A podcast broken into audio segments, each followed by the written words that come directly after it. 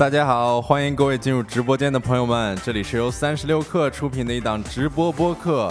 收工大吉，新鲜有料的商业资讯，轻松有趣的生活洞察。每个工作日的下午五点四十，我们又来陪你一起收工了。Hello，各位，我是晶晶。Hello，各位，我是小泽。那可以在评论区打个招呼，让大家看到你啊。我们看到了王多鱼、王 DY 已经就位了，在长春市。还有王鹤、沸腾、某桥啊，欢迎大家，欢迎各位老朋友，欢迎啊！很多朋友都是北方的朋友啊，看来那很好啊。我们我跟小泽都是北方人。今天我们北方的人有福了啊，一会儿今天吃点啥，跟大家介绍一个。非常北方的啊，嗯，好，今天呢是八月二十三号星期三，收工大吉呢依旧准时出现啊，由我啊晶晶跟小泽两个人当班陪各位一起来聊一聊今天的新鲜资讯。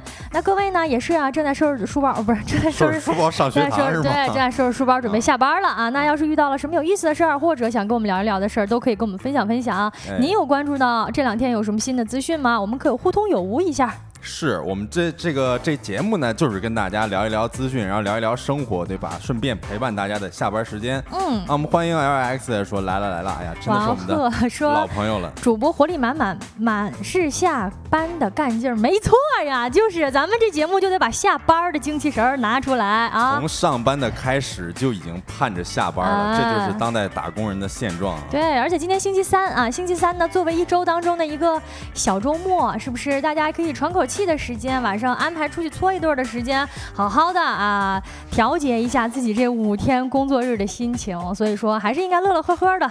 对，度过了星期三，好像就有一个俗语说，就像是翻越了一座山，对吧？有这种俗语吗？呃，听着好像不是很俗啊。我我悄悄说，我看到帮主的朋友圈是这么说。哦，明白了，那一听就是帮主的风格了啊。熟悉我们节目的朋友知道，我们有三个主播：晶晶、小泽跟帮主啊。今天呢是晶晶跟小泽当班。那第一个互动话题。呢想跟大家聊一聊，说我们在热榜上看到呀，啊，昨天呢是七夕啊，不知道有多少人出去过情人节了。但是这热榜上说的是啥呢？哎呀，我国单身人口已经超过了二点三亿了。对对，他说这个中国统计年鉴说显示，截至二零二一年啊，全国十五岁以上单身人口约为二点三九亿人。你说这个十五岁以上单身人，对，其实我我的重点也是没放在那二点三九亿上面，我放在这十五岁以上，怎么合着十五岁以上就开始统计了吗？你不得按照法定结婚年龄吗？你这十五岁妥妥早恋呀，对吧？对呀，我这十五岁的时候，我妈还搁那跟踪我，或者说是这个查自己是儿子是不是早恋呢？对呀，你这要是十五岁以上统计出你不是单身，还有问题了呢。真是，然后然后这个数据里边还有一个说啊，说。我国年轻人婚育年龄普遍推迟啊！中国人口普查年鉴二零二零显示说。二零二零年，我国的平均初婚年龄是二十八点六七岁，嗯，比二零一零年的二十四点八九岁增加了三点七八岁。哦，就是这十年的一个代际差显现出来了啊！现在二零二零年后呢，这个平均结婚的年龄得到二十八以上了，可能。嗯。但是，一零年的时候呢，二十四就结婚了。对我其实呃，在这里边我分享一个我自己的个人体验啊，不是说我结婚什么之类的，而是说我在小时候可能说也是十几岁的年龄，然后可能也就是在一零年。左右吧，嗯，然后那时候我心里边想着说，我可能将来结婚的年龄可能就是二十六。啊！但是现在我这不是已经二十六了吗？我觉得怎么可能那么早结婚啊？我现在是想。而且你这个想法还有一个，就是我们老觉得二十六或者二十八是一个特别远的时间节点，但实际上你真过到那一天，你会觉得，哎，我都已经这个岁数了吗？我好像跟二十的时候没有什么差别。对，怎么不知不觉就？这么大了，是吧？对，而且我觉得，呃，刚才提到的一个年轻人婚育年龄推迟了，我觉得这也是大家结婚变得更谨慎的一个反应。如果你要看，比如说离婚率的话，那说不定离婚率已经升高了，因为那时候结婚太早啊。是，其实现在大家谈恋爱啊，或者说是结婚啊，都变得更加的理性了，不像是之前有一些热词说闪婚可能是某一年的年度热词，但是那一年可能已经很很久了。啊，现在我们对于结婚的这个态度，可能就稍微的谨慎了一些。没错。啊，然后我们也顺便感谢一下某桥送出来的爱心。啊，看王迪歪说了，王多鱼说了，说过完星期三就是礼拜天。说来自鲁迅。啊，王鲁迅，鲁迅王是不是啊？鲁迅说的话还挺多的。嗯，过完了星期三就是礼拜天的话，那你这一一周过得挺亏呀，你连周末都没有。好，我觉得还是这样不好啊。周六都没有。对啊。啊，某桥也说周三周三不想搬砖，说实话。你你哪天想搬？你你回答我。你你周一到周六、周日你挑一天，你告诉我你哪天想搬啊？啊，好，也跟大家介绍一下哈，今天周三，明天周四，明天周四什么日子呢？是我们收工大吉的一个啊，从开播以来的老传统了，就是要送礼物啊。哎，是的，嗯。明天周四呢，但是有一个特殊情况啊，就是明天周四我们本来的播出时间不是五点四十嘛，但是明天周四的话，播出时间要稍微的更改一下，就是要改到下午的六点整开播，啊，情况比较特殊，所以也是通知那个一般抢沙发的王多鱼同志，王多鱼同志，明天请十八点零零分来到我们圣宫大集啊，对，还有我们几位熟人 L X 对不对？然后还有某桥王鹤。啊，还有我们这个刚刚出现的 J O C L Y N，哎呀，白人专这是可以说，当然可以说了。我们中国大街主打一什么？主打一个啊，呃，尽情尽情放肆的表达自我啊，主打一个真实。嗯。然后明天不要错过我们的抽奖啊，各位。嗯，收到收到，王多鱼收到。好的，那也都是老朋友了，但是还是呢，给新来的朋友介绍一下啊，为什么我们不露脸呀？因为我们是播客节目。那为什么我们现在正在跟大家闲聊呢？因为我们是一个直播播客节目啊。我们在节目当中呢，会给大家介绍一些新鲜有料的商业资讯，还有轻松有趣的生活洞察。我们的话题呢，也放到我们的置顶上了，大家应该进直播间的时候，应该就能收到这条信息哈。希望在未来的日子里，大家在下班的时间能多来听听我们。哎，那接下来就正式开始今天内容吧。那在今天节目当中呢，我们会跟大家聊一聊，就是专家觉得年轻人缺乏谈情说爱的能力，嗯，以及。秀才一笑倾城，大爷大妈们对此如醉如痴如醉啊！啊，这听说好像最近挺火的啊！一会儿我们展开聊聊。另外呢，还想跟大家聊一个有意思的事儿，也是关于上班的。感觉大家对于上班的呃话题都比较关心啊。刚才依旧一直在聊了，今天呢想聊一聊，说有人呢现在上班跟过家家似的啊，每个人都是互相的群演。最后呢，还有我们节目的经典环节，今天吃点啥？到时候呢，咱们再看今天吃点啥。那在正式开始这些话题之前呢，我们就用三分钟的时间进入今天的资讯罐头。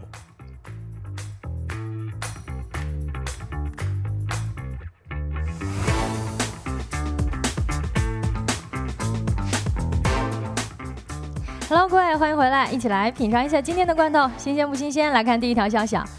关于微博的啊，不知道大家现在还用不用微博了？说微博怎么了呢？推出了一个叫附注的功能啊，附加的附，著名的注啊，附注功能。符合条件的用户呢，可以对别人的公开微博进行补充。它这个功能呢啊是怎么样呢？它可以对别人的微博进行信息以及信息源的补充。那这个功能呢，将会进一步的加强对于站内的争议内容的正向导向以及不实信息的有效治理。就为了营造一个比较友善健康的社区氛围吧，呃。我们稍微查了一下哈，就是它这个主要针对的是哪些内容呢？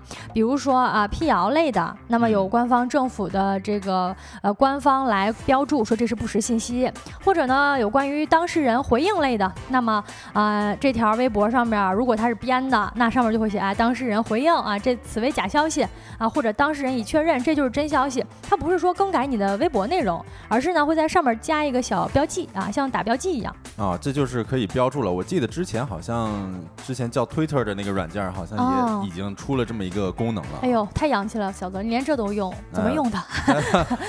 我只是看到新闻了，然后那个。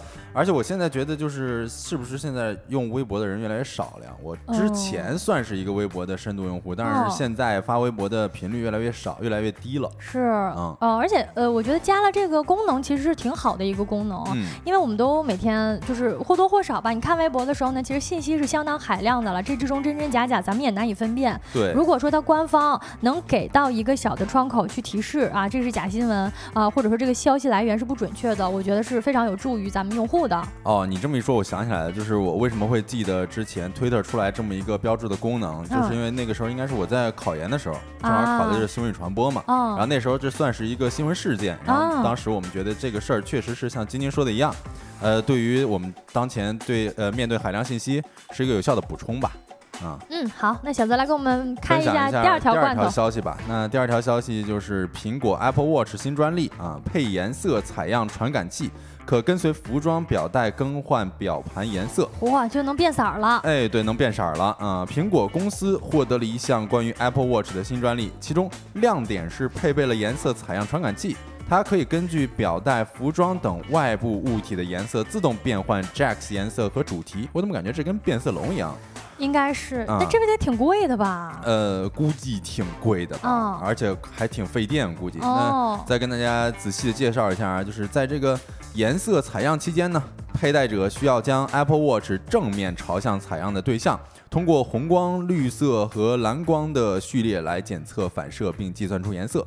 该专利还涉及到了控制电路，以便在接收颜色信息后自动调整表盘颜色和主题。嗯，不过咱刚才说，无论说它是费电呀，还是说什么，它，我觉得还是一定会有很多人买它的，因为它听起来特别高科技。是，我觉得它还挺酷的，就是它得正面的朝向采样对象，这感觉就像是我们用电脑用 PS 的时候用那个。呃，取色针。对，你想让它弄成什么颜色，弄成什么颜色。而且我不知道咱们直播间有没有朋友也是 Apple Watch 的用户啊？其实呢，它主就是 Apple Watch，大家很喜欢用的一点就是它能像换装一样的。比如说咱们平时买一块表，那这块表呢，它是白色的，它就是白色的。对。但是 Apple Watch 呢，它巧就巧在。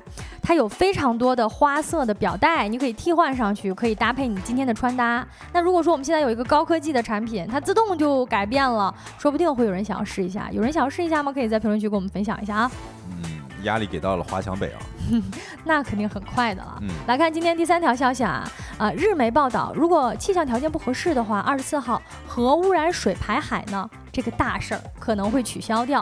哦，根据日本朝日电视台二十三号的报道啊，东京电力公司正在为二十四号福岛第一核电站的核污染水排海进行准备。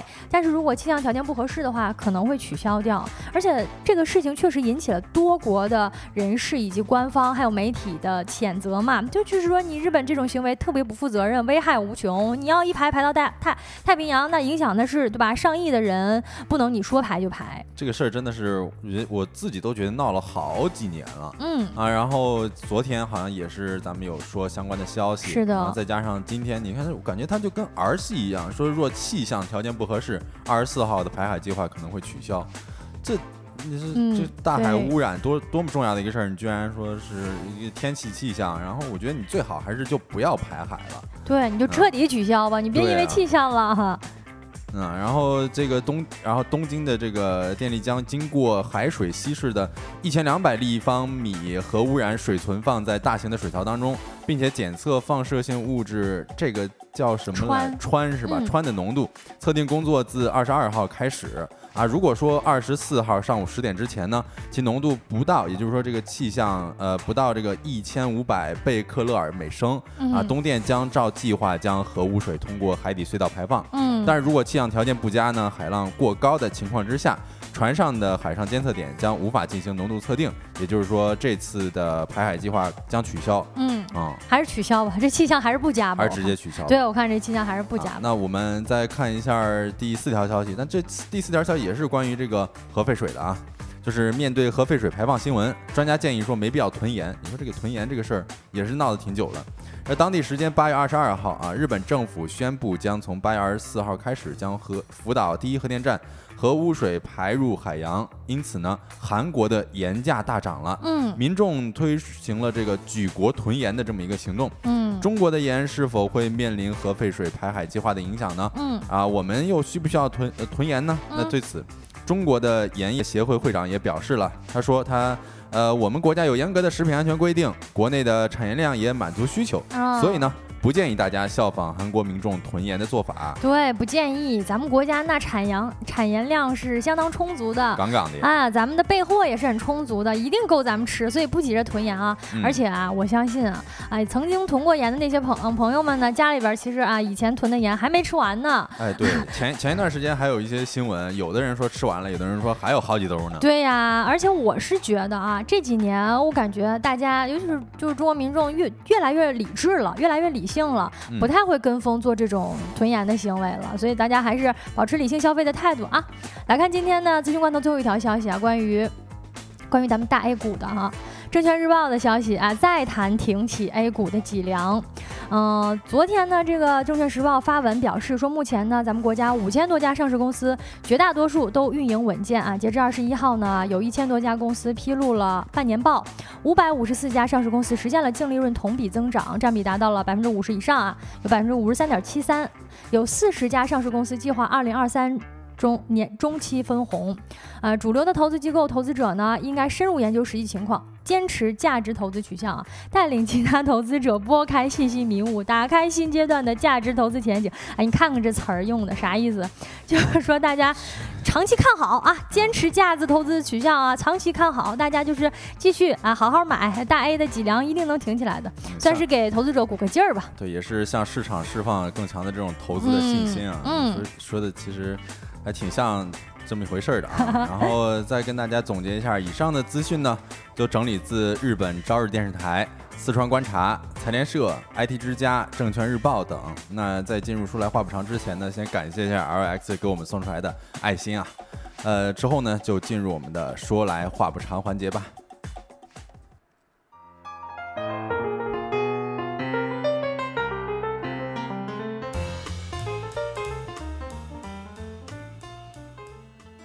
哎，Hello，各位，呃，说来话不长，环节第一个话题，跟大家聊一聊啊。说最近呢，哎，又有专家说话了，哎，这专家说什么了呢？说年轻人普遍缺乏谈情说爱的能力。哎呦，他这个说的就让我觉得很不舒服，很不舒服是吧？给咱定性了。对，你说，呃，他就天天给年，之前是谁给年轻人建议，建议年轻人怎么怎么样，现在又说年轻人缺乏这些什么什么东西。对啊，好像对，因为我们刚才互动话题聊到了，说咱们啊国家是有两亿以上的单身人。对啊，那你现在给定性了，说为什么单身呢？因为哎缺乏谈情说爱的能力。啊，是是你能力不足，是就觉得是在甩锅是什什么之类的啊？问题是，那单身的朋友出来说一说吧，那你缺的是能力吗？啊，那缺的是钱呐。是啊，你看某桥缺的是谈恋爱的时间呀。对，说建议专家不要建议。对，我觉得这个就没有什么道理，对不对？对啊，大家觉得这个话有道理吗？啊啊，为什么这这专家说了这么一话呢？或者说这个话专家说这句话的由头是哪来的呢？啊，是前一段时间呢，啊，咱们的官媒《中国青年报》社会调查中心联合问卷网对于两千零四名单身青年查了一个调查。那这个调查显示说，年轻人不谈恋爱的原因都有什么呢？为首的三大原因：第一点，啊，社交圈固定；嗯，第二点，宅，不喜爱表达。呃，这个感觉跟其实都差不多，就是他觉得现呃，也就是这 调查显示说，现在年轻人可能都比较宅，然后也不太想要去扩大自己的这个社交圈。对，但你说你这三点放到一起说，它其实是通的哈。对，你宅的人他肯定是社交圈固定，他也不喜欢社交，对啊，对呀，你不喜欢社交，你才宅，你也社交圈固定，你也不善于表达，所以你这个社交圈也比较固定。我觉得是合理的，就是你你不会认识那么多新的朋友，那你可能连什么心动的、喜欢的感觉都不。会产生，而且对年轻人来说呢，也觉得谈恋爱麻烦啊。沸腾说：“我觉得是我钱和能力都缺。”哎，这 怎么感觉佐证了专家的？呃，是肯定是，但我怎么一记得沸腾同学是昨天说呃在文华东方楼顶吃辣子鸡那个人呀？哎，是啊，你这都缺，那那那我们还活不活了？我们感觉，呃。我觉得咱直接把这个全貌给大家说一下吧。我因为现在这个中科院专家他说的其实是有一段完整的话的。嗯，他说现在的这个年轻人在成长过程当中呢，其实很少接触谈情说爱的相关知识，啊，导致了他们在情感交往方面缺乏必要的准备。啊，说现在的教育系统呢，重点经常是放在培养各种的生存能力上面。嗯，但是这种。呃，情感啊、恋爱啊、情商啊等方面的教育，却往往是被忽视的那一种。哎，他这么说还挺有道理的，我觉得，就是说，他其实原来那个标题党啊是一个结论。那咱们 确实缺乏谈情说爱的能力，原因是什么呢？原因是没人教过呀，对吧？小时候没人教过你谈恋爱，哪个学校教你谈恋爱呀？哎，对，其实小，而且小的时候我们的固有观念就是，年轻的时候谈恋爱就不太好，就是早恋是影响学习的。啊，而且现在教育体系里边确实对于这个情感或者说是恋爱，以及我们如何去锻炼自己的情商这方面的课程是很少有涉及的。对，啊，就是在我们小的时候会是这样子的。确实是这样，而且呢，啊，咱们查了一下资料啊，发现呢，这个专家还说了，啊，说呢，现在年轻人吧，随着大家都用智能手机啊，社交媒体用的特别多了，就是线上的社交习惯是变多了的，但是呢。反而加剧了对于线下社交的排斥。就比如说那种，你看在线上啊水帖子呀、水群特别活跃的人，你在线下吧一见面发现他其实是社恐。啊，你这个我还挺有感触的，就是因为之前咱们现在不是不玩 QQ 了吗？但是在之前，我经常能够在这个 QQ 那叫 QQ 空间里边看到有很多网友就是在什么扩列什么之类的。什么叫扩列？就是他们会积极的在线上进行社交，就把自己的这个好友列表给扩充一下嘛。但是在这种对对对，但是这对于这种线下的社交可能就没有那么的强烈了。没没错没错，尤其是这种就是线上的朋友特别特别多的人，其实呢。那线下他还真不一定喜欢交朋友，嗯，然后大家都用智能手机，都用社交媒体，它成为了一个恶性循环了，对吧？就是你越线上，那你就越喜欢用线上啊，同时呢，你就反而导致你更缺乏锻炼线下沟通啊、社交的能力了。嗯，是我们之前还有一句话叫什么“圈地自萌”，虽然说这是说的追星或者说是呃各种二次元这种文化，但是现在这个我们越来越。呃，趋向于这个线上社交，就可能会排斥线下社交一点了。嗯，啊，我们也看到说，哎呦，这这话我我都不是很敢说出来。你看这个欧成说，把专家的工资分给年轻人，估计情况就好起来了。我我得先知道专家工资多少。但咱刚才已经给专家已经给他嗯沉就沉冤得雪了，人家不是那么说的，人家不是骂咱们年轻人缺乏谈情说爱的能力，他也理解，就是确实我们。没有这种谈情说爱的教育，大家也不知道怎么谈恋爱啊！一毕业就说你怎么还不结婚啊？对，现在感觉有些人，有些很多年轻人都被催的头大了。对呀，啊，经常会觉得这个，哎，你怎么还不谈恋爱呀？过年的时候什么时候把男朋友、女朋友带回家呀？对，前脚说不许早恋，后脚说什么时候生孩子？嗯，是，就感觉很恐怖，跳过了非常多的步骤。对，你看，我们看到 L X 他说了，说之前还有一个关于大学开设恋爱课的话题。啊，说大学也有开设这种恋爱课，嗯，对，大家觉得大学开设恋爱课合理吗？我都想象不到他教什么，但我觉得是一个不错的方式，说不定能帮助大家去谈恋爱。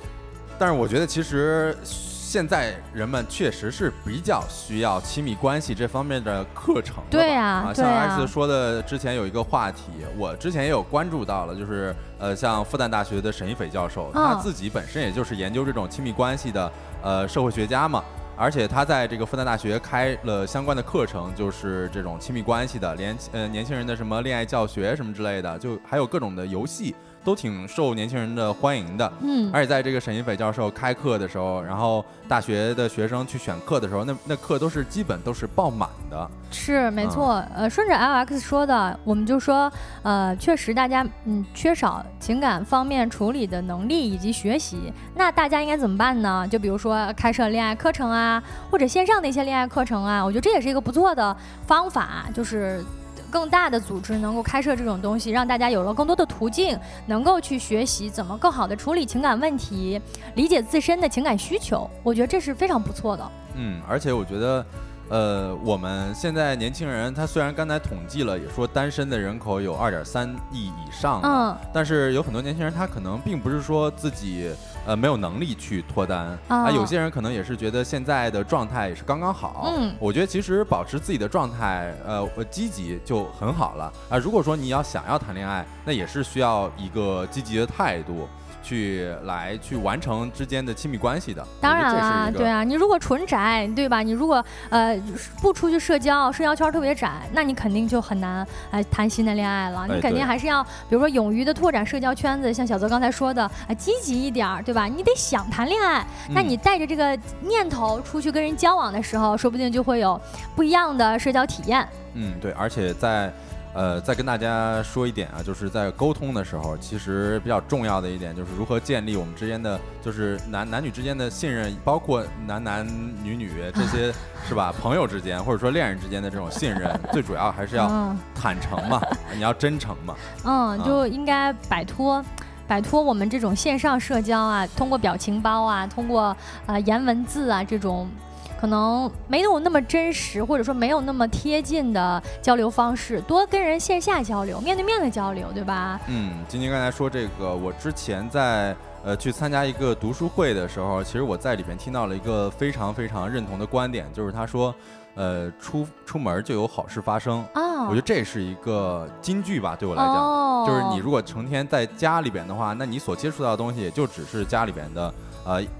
当然，对，一寸当然，当然，你出门的话，你不知道会发生什么事情，尤其是多参加一些活动啊，比如说什么，不止就是现在，其实我觉得线上，尤其是大城市，有很多这种发起的社交活动可以报名的，然后你去呢，你就会认识不同圈子的人，你可能你永远不会认识的人，说不定能擦出不一样的火花，哪怕交个朋友也是很好的事情呀。哎，对，然后我们再念一下评论区的网友们所说的观点啊，你看。欧成说了，以往的观念是先成家再立业，而实质上立业立不住，即便结婚了，离婚率也高。怎么净说大实话呢？是这样的，但是怎么说呢？那如果我们永远立不了业的话，难道就永远不成家了吗？我觉得还是看你。人你所所处的人生境遇，你自己的需求。对，而且现在年轻人的观念跟以往的其实有大大的不同。嗯，我们可以选择自己独自美丽。对对对，到底选择什么样的人生，当然是掌握在自己的手里边的。对，嗯。然后 Y I C 说七点才下班怎么办？七点才下班，那下班之前咱一起听听节目也可以。下班之前的日子不是最难熬的。对，我跟你说是这样的，我们节目吧，带来一种下班的氛围啊。你虽然没下班，但是你听呢，你感觉自己提前下班了。这时间是我们给你偷出来的。对，你说这奇妙不奇妙？就明明我没下班，但是这节目已经下班了，我就觉得我现在好像就下班了，就约等于对吧？啊，然后欧成也说了，说开设恋爱课程可以给专家增加项目课题，然后做研究发展经费。嗯，我不知道，那这专家怎么研究呢？他得出去约会。哎，但是 也不知道啊，不知道有吧？可能有一些呃，这个像沈一斐这样的教授，他们就是需要一些在地的研究，然后也是需要一些质性的研究。就比如说开课，可能说更加深入的去。呃，能够了解学生思到底是怎么想的，关于一些亲密关系这些。嗯，我觉得确实，我们对于情感关系这方面，呃，应该有很多需要探索、学习的地方。无论是探索跟别人的交往，还是探索对自己的情感啊、情绪的了解、控制，对吧？你也知道你自己是什么样的，我觉得都有助于我们生活的更好。是这样子。嗯。呃，那我们这个话题就聊到这儿吧。嗯，我们稍后再跟大家聊一聊另外一个话题，就是最近很火的大爷大妈们看到的顶流网红秀才和一笑倾城。来，我们音乐之后来聊一下第二个话题。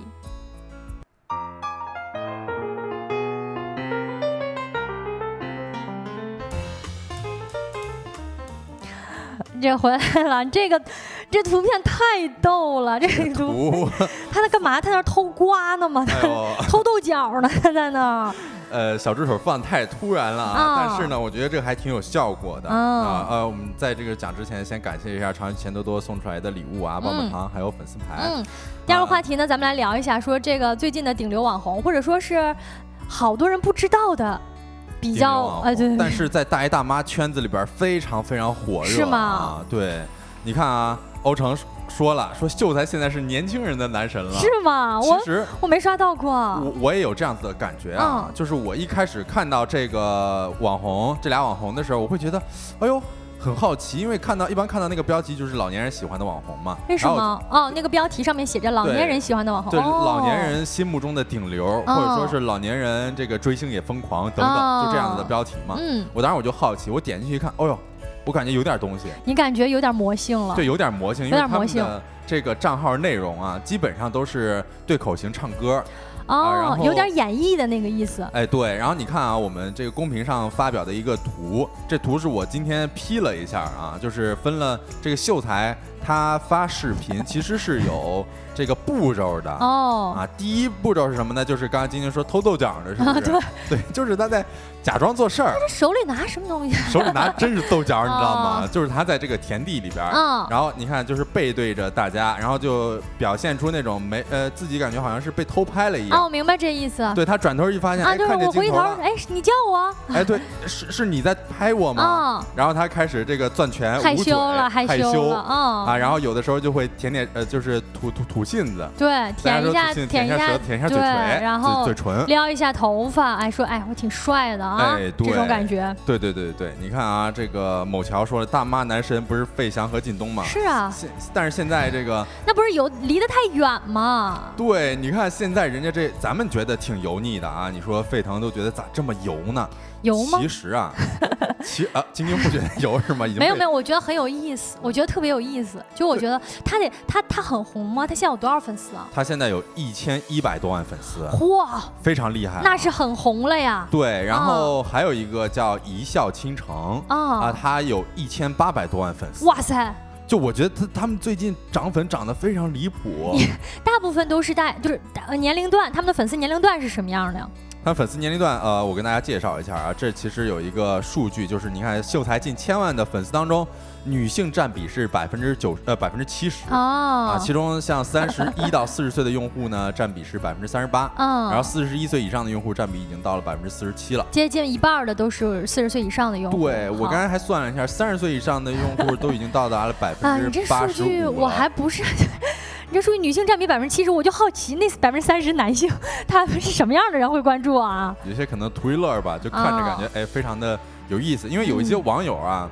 他可能不是说中老年人，他可能是围观凑热闹。对，你看，就有一些 评论，嗯，就网友底下在视频底下调侃，调侃说，在秀才这蹲我妈，在一笑倾城那蹲我爸。哦，然后明白这意思。对，还有人说这个秀才直播间发现榜一是我妈，然后一笑倾城那边发现榜三是我爸。应该玩梗吧？我觉得，应该是玩梗。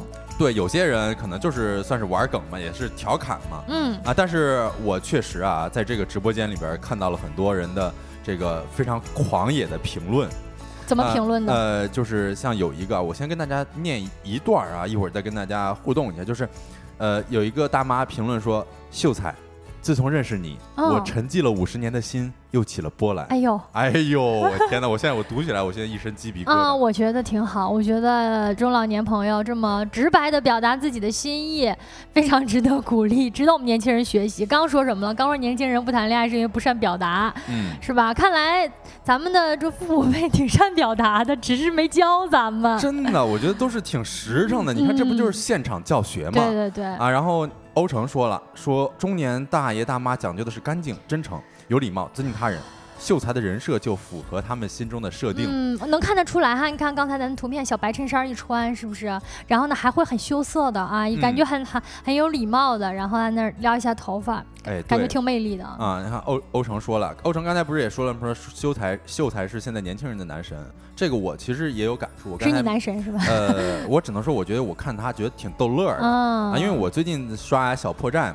经常能够看到一些秀才的二创，嗯，就是大家把他的这个动作，就这四步走，嗯，给抠下来，然后安装在不同的这个场景里边。哦，你看啊，刚才朝阳区钱多多就说了，呃，像极了被发现摸鱼时的我们，就是他会把这个动作给录下来，然后上面配一个文字，就是当你摸鱼时，领导发现了你。然后你就可能就做出这种动作，哎，领导发现我了，哎，我赶紧装作这个害羞的样子，然后捂一捂捂一捂鼻，然后再撸一下秀发，赶紧就假装做事儿这种感觉。你这不讨打吗？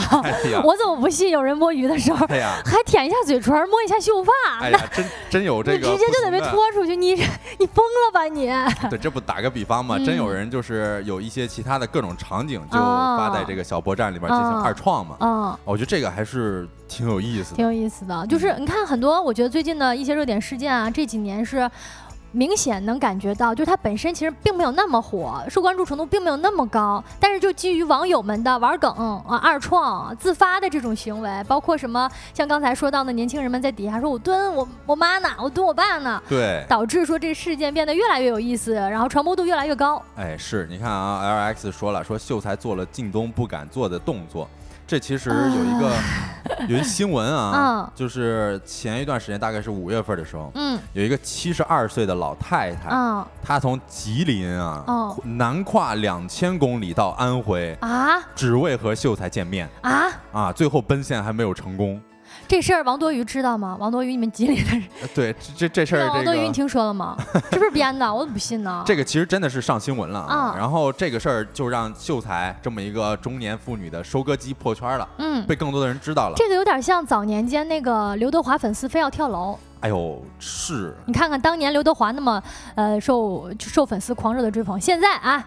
嗯，现在真的是秀才了啊！对，而且之前不是那个靳东那事儿嘛，其实也还是挺相关的。贾进东那个，对，贾进东那个，之前不是在应该是二零年的时候吧，江西卫视有一个节目，然后他就播出了这么一个事儿，说当时有一江西的啊黄女士在抖音上面的靳东对话，但是抖音上那靳东是假的哈啊，然后他们就不知不觉就陷入了这个坠入了爱河了。嗯，他说。呃，靳东答应他说说来了就给你一百万，另外还准备了六十万的婚房等着娶你。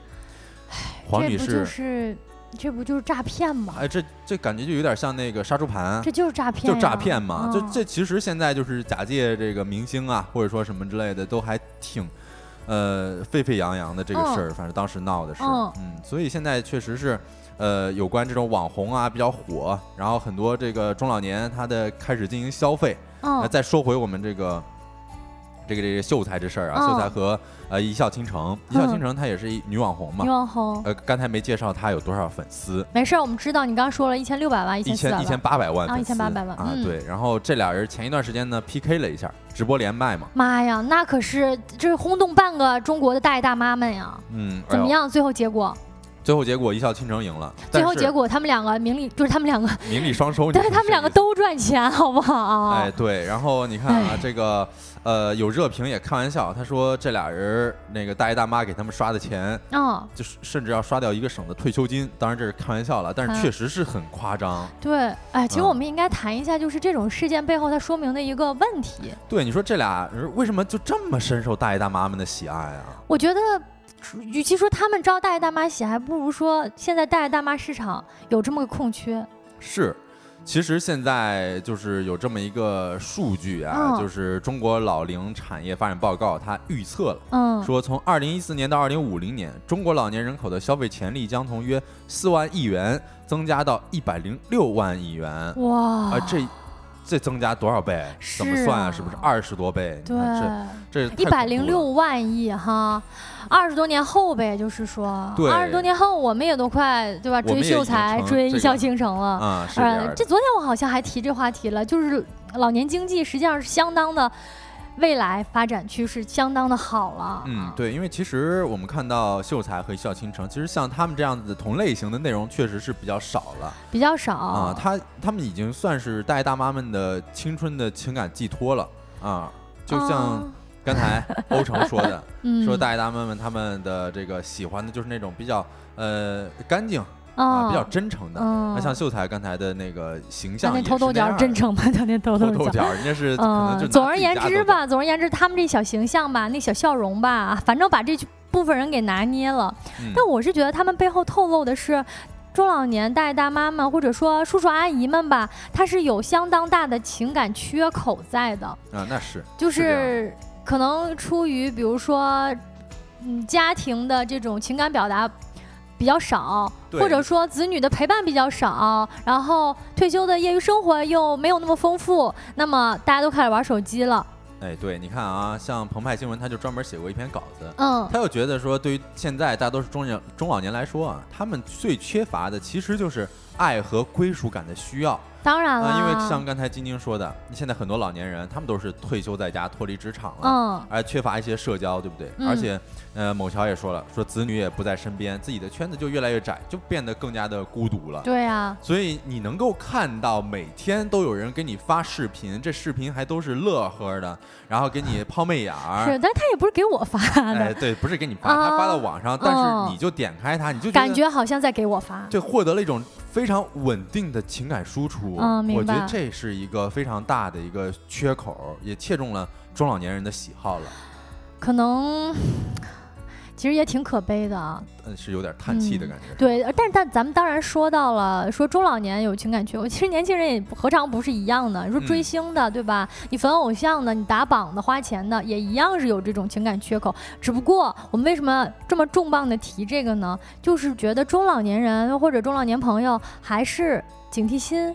或者说使用网络，对，啊，而且像我们刚才所提到的靳东的那个例子，对呀，啊，你刚刚他甚至有他真信，他真拿那个当真感情，哎，对，你看像智慧城市说了，说能比较吗？说实话，这个我们觉得还是得要做一下比较的，因为现在这个有些网红，他可能就假借着自己名气比较高，或者说是假借自己的一些人物形象，像现在 AI 的技术又这么的强了，嗯，对不对？随便的，你说像贾进东这事儿。对吧？就是用了一明星呢，那真的那个阿姨真的相信，说他就是，他就是跟我谈恋爱了，我俩是真感情，我俩我们俩相爱。哎，对，就是你家里边人怎么劝他都劝不住。对，所以就是现在啊，就是对老年人怎么样去辨别现在网络上的一些真假，其实我们作为年轻的，作为小辈的。还是得给大家提一下醒，一定的，不都不只说是提醒了，就是当发现自己家呃家里面人老年人啊有点网瘾的时候，多关注关注他们，对，别对吧？别被骗了，而且他们这种这种这种小情小爱吧，还吧不太跟孩子说实话，所以我觉得他们有时候。对，能理解。对呀，对呀，他他在网上，他觉得自己网恋这事儿，他肯定也不会跟孩子说。但是我就说，作为子女的，咱们还是应该多关注一点儿，避免家里人上当受骗。因为确实有很多人不怀好意，借着这个在做坏事儿。对，其实我们就应该给他们负起这种辨别真假的责任嘛。毕竟说为爱挥金啊，那也得是看是真是假嘛。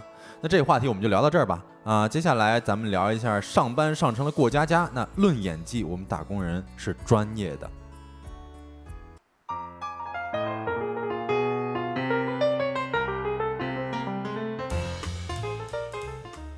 Hello，各位回来啦！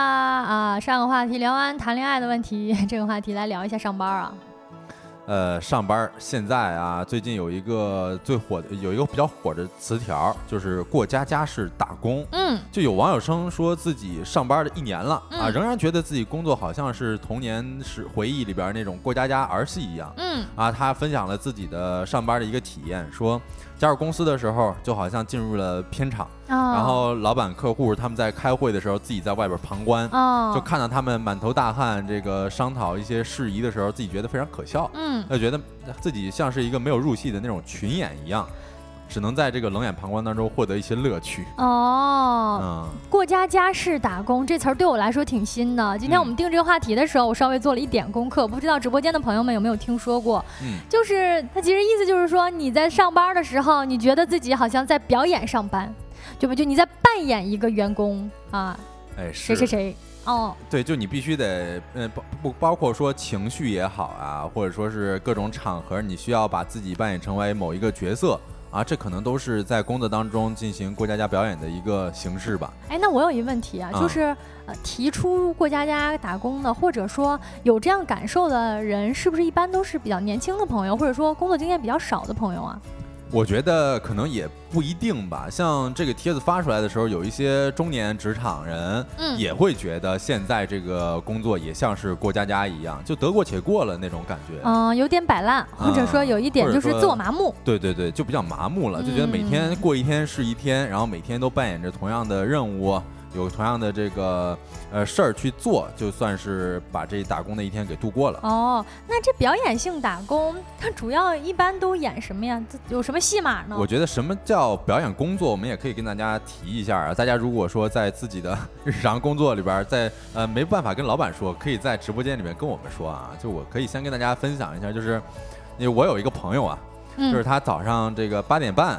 得准时开早会，嗯啊，但是也是在互联网公司。你说这个互联网公司早上八点半开早会已经是非常非常早了，嗯啊，但是呢没有办法，非常无奈，他也得这个打起精神，就是要表现出一种非常呃精力充沛的样子，跟大家汇报昨天到底做了什么工作。哦，每天都得这样吗？每天每个工作日的早上八点半，你跟咱们。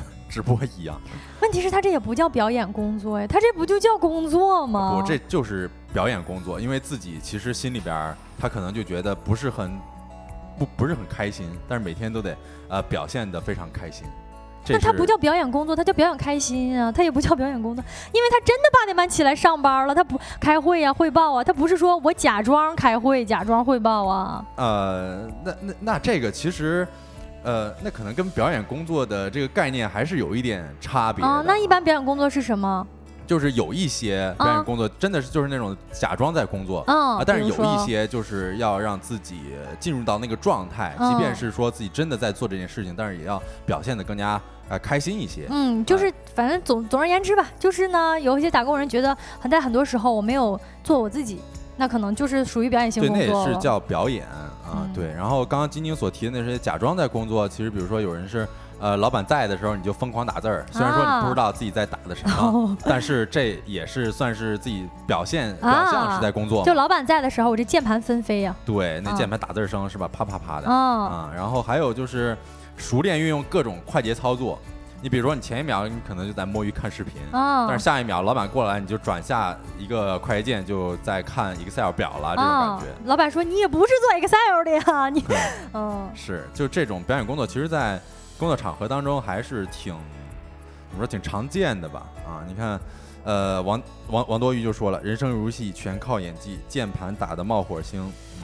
嗯，某桥也说了，无实物表演，确实有的时候可能上班就得需要一点演技吧。嗯，咱们表演这。上班表演这叫有实物表演，就是你有一个会议室，你有一个键盘，你就是真在演啊！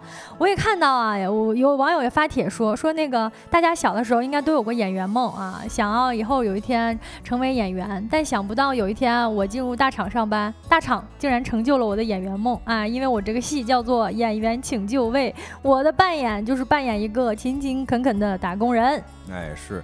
呃，还有网友他发帖说怀疑自己是 NPC，嗯，啊，然后里边列举了非常多的这个证据啊，是吗？说第一个是经常长时间发呆，哎，我就有这个啊，然后第二个是这个只会在别人先触发对话的情况之下开口说话，我也有，我觉得这里边还有一个让我感同身受的就是对话一直被跳过，我觉得这个还挺有意思的，就是因为我玩游戏的时候经常不听 NPC 讲话。一直是点跳过哦，就是你跟 NPC 对话的时候，你可以不用看完，是吧？对，根本不看完哦。然后还有就是第六条，他说的是每天都在同样的地点做同样的事，说同样的话。哇靠！啊，所以这是打工的一种现象，表演的现象。哦，不知道大家有没有这种感觉？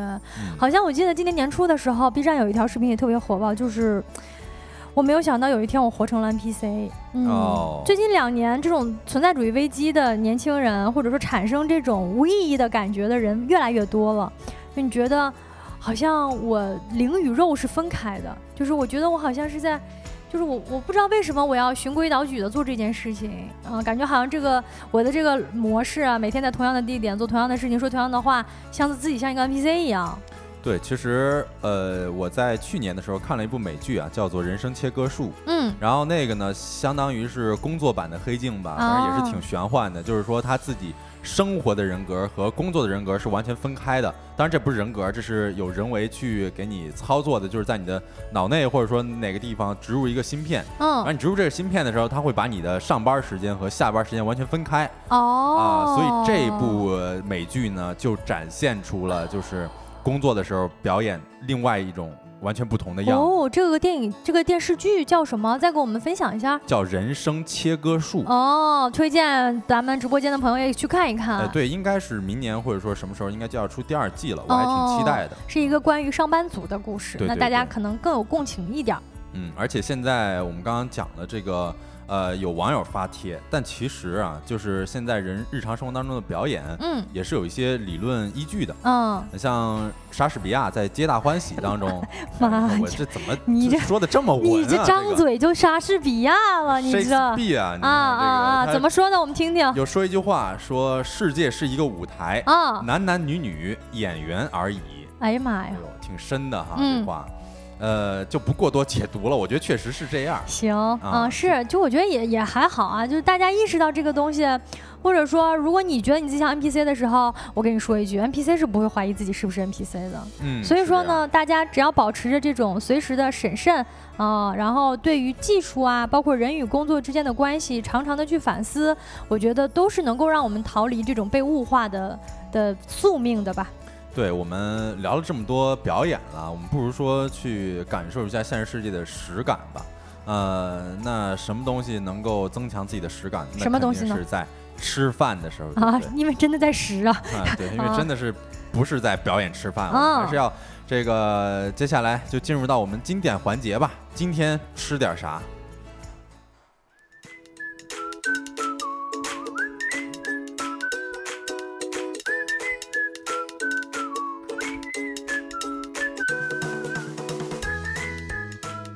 噔噔噔噔噔噔，大家好，欢迎回来。嗯，接下来就是我们今天。非常经典的环节就是今天吃点啥，看我们吃了什么非常充满实感的东西。今天吃点啥呢？啊，今天吃。哎，这样吧，我们先用一分钟的时间，大家来猜一猜，在直播间的朋友看看有没有能猜中的，好不好？如果猜中了，我们我们突然袭击送好礼啊，看有没有人猜中的。哎，可以啊。猜一下，今天星期三啊，小泽想吃啥？之燕说吃烧烤，我今天想吃啥？他说的我也很喜欢吃，我也很想吃烧烤啊，但是我上周吃过了，所以今天应该就不吃烧烤。最喜欢环节，最喜欢的环节来了，没错，这个也是我们最喜欢的环节啊。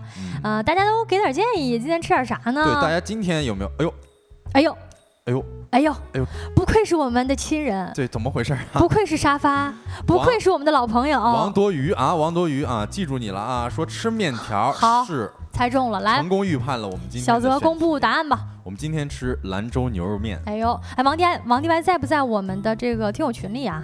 你记得加一下我们听友群，然后多跟我们聊聊啊！麻烦我们小助手上一下听友群的那个联系方式呗。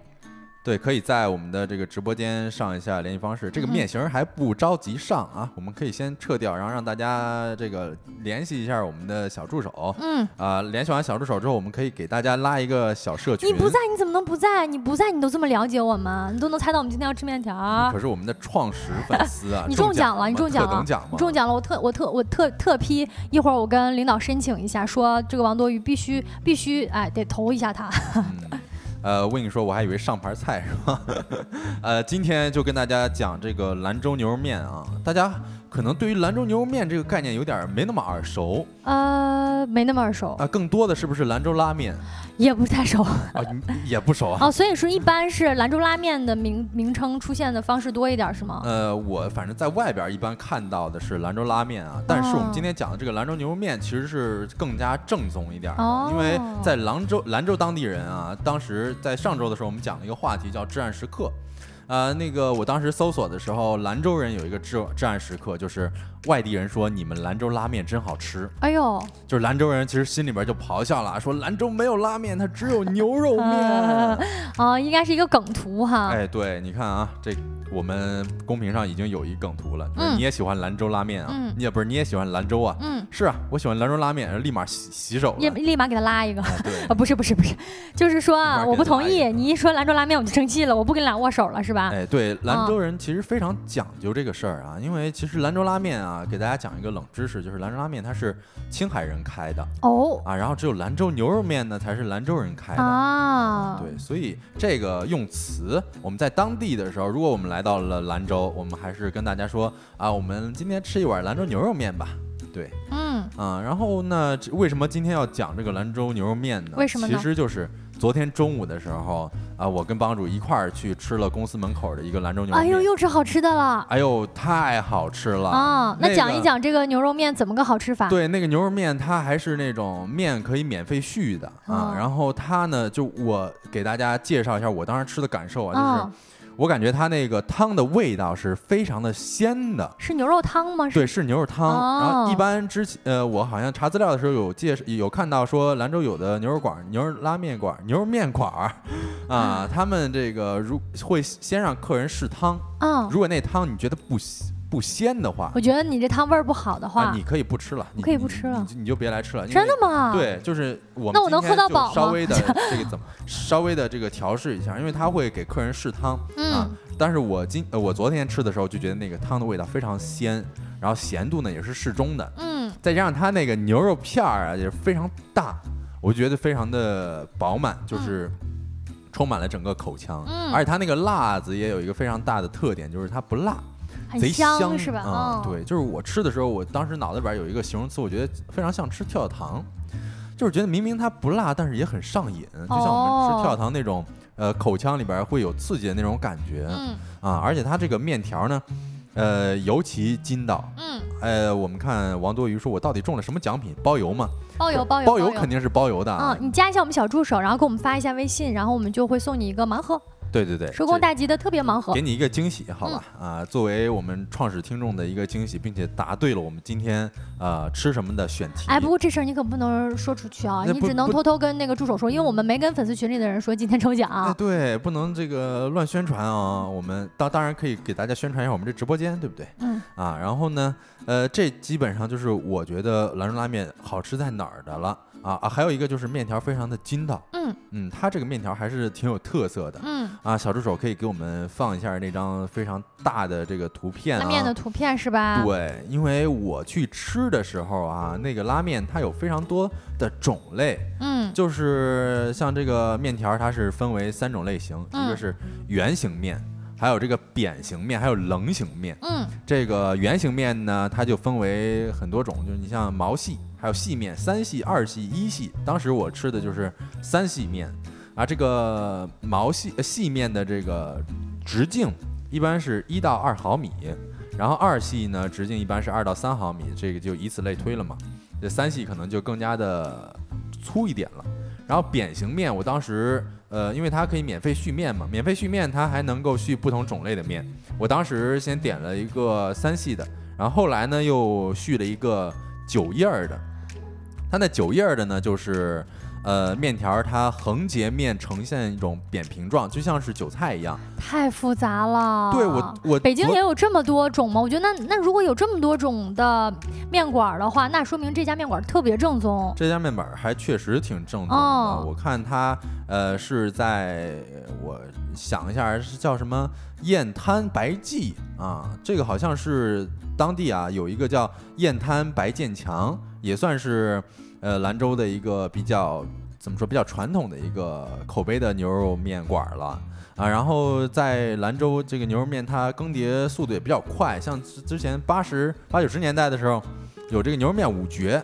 啊，分别叫什么东邪萨达姆、哎西毒马鞍军，这名字，南帝保国，还有北丐苍鹰、中通中神通马子路，所以是兰州地区的五家面馆的店名吗？应该是这样吧。我当时是查资料，是觉得这个还挺有意思的。你看东邪西毒什么的都出来了，啊，都挺都挺知名的吧？应该，呃，当地人觉得都还挺挺。挺好吃的，我估计这这几家面馆。咱们直播间好像没有兰州地区的朋友吧？是不是不能给我们以正视听一下？是，没事儿，我们接着聊。我相信当地呃各大家各个地方都应该有不错的兰州拉面，哎，兰州牛肉面馆啊。可不要说错了。是因为兰州牛肉面啊，兰兰州牛肉面还是 兰州牛肉面还是非常。普遍普及的一个美食，我觉得从北到南都有这个面店。嗯，是的。然后大家一般下班的时候没啥可吃的了，这是一个非常保保险的一个选择。对呀，晚上可以去试一试。嗯，然后那我顺便最后再跟大家介绍一下这个兰州牛肉面的历史吧。好呀，在上世纪十五年代的时候，上世纪呃一五年的时候，一百多年前了。对，一百多年前，在春天的时候，也就是四十五岁，有一个回族人的叫马宝子，他说他挑着。一副担子从黄河北进了兰州城。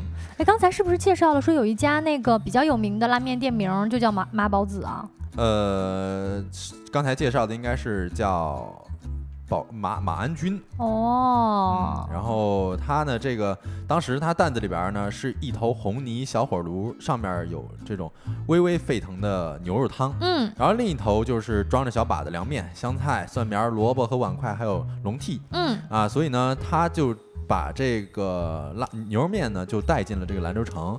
兰州牛肉面在一百多年的这个经营呢，就在这么一个不起眼的春天就开始了。嗯啊，当时那个马宝子担的那碗汤面呢，还不叫牛肉面，叫什么热锅子面哦。所以这个还是挺挺有的说的。那这太酷了，他那个担子上。背着的就是担子上挑着的是随时都是滚烫热乎乎的牛肉汤哈。哎，对，那因为下边有这个小火炉嘛，一直在烧着，一直在滚烫，还不怕凉呢。对，不怕凉，而且一直保持着这个鲜的这么一个状态，其实还挺挺好吃的。你看这个《舌尖上的中国》有这么一期是吧？对，也拍成了这个纪录片了。某潮也说了啊，然后它里边还提到了说。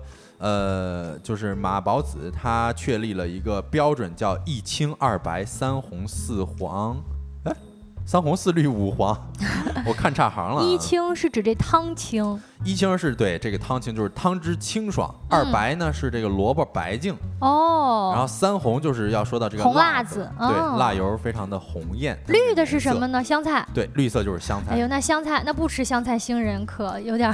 不吃香菜，你可以让店员要求哦，不要啊。五黄是什么东西啊？五黄就是这面条，我这非常有感触啊，就是我昨天在吃那个九叶的那个面条的时候，就确实是那种黄亮的那种特点。哦，那面是发黄的。对，发黄，而且也非常的亮，就觉得这个面条看起来就非常好吃哦，一吃果真非常好吃。哎呀妈呀，有机会一定要去试一下啊！对，就在咱公司门口，到时候咱们可以一块去吃。好呀，好呀，大家也可以今天晚上去选择吃一个兰州牛肉面。哎，对，那我们这个节目就到这里边吧。这个今天的今天吃点啥环节就跟大家介绍到这里，不知道大家听馋了没有啊？啊，今天晚上的选择就可以选择兰州牛肉面喽。是啊，回到我们主页呢，也最后再再跟大家唠叨一下我们收工大吉这个节目吧。我们是一个三十六克的新的直播播客厂牌。那我们这个厂牌呢，我们这个节目呢，会在每个工作日的下午五点四十分开播，会陪大家聊到大概六点四十分或者到七点这样子，取决于我们接下来有没有客厅直播间其他的节目。也希望大家呢加入我们一个收工大吉的听友群，多给我们提提意见，跟我们聊。聊聊天都是很好的啊，我们我们那个听友群相当友好了，讨论的氛围。哎，是这样的，然后再跟大家提一个醒啊，就是明天的直播呢，呃，收工大吉。会改到七呃六点对吧？六点整哦。明天明天那个六点整开播啊。对，六点整开播。然后明天我们可以在这个更改一下时间，对不对？然后六点准时出现在我们的直播间里边。但是啊，要注意，我们的呃周四会有一个抽奖的，就是我们每周疯狂星期四嘛，大家都疯狂，我们也疯狂，会给大家抽一下奖，即便是更改时间的情况之下啊。嗯。然后在。这个周五之后呢，这个时间就还是改到了五点四十，还是我们的正常的时间。好的，呃，当然了，我们节目如果有任何播出时间的调整，明天只是特殊情况了啊。对。如果有什么特殊时间的调整呢，我们都会在我们的收工大吉听友群里面提前通知的。包括呢，我们当期节目的话题内容是什么，也会提前跟大家告知一下，方便大家来这儿跟我们聊一聊。同时呢，你有什么想聊的，也可以决定一下我们当期的内容，比如说吃什么啦，比如说。你感兴趣的话题啦，都可以在听友群跟我们分享分享。哎，对，那以上就是今天直播的全部内容了。太阳下山了，你什么都没有错过。我是小泽，我是晶晶，期待明天六点钟跟各位再见面。祝大家收工大吉！收工啦，拜拜！快下班回家吧，拜拜。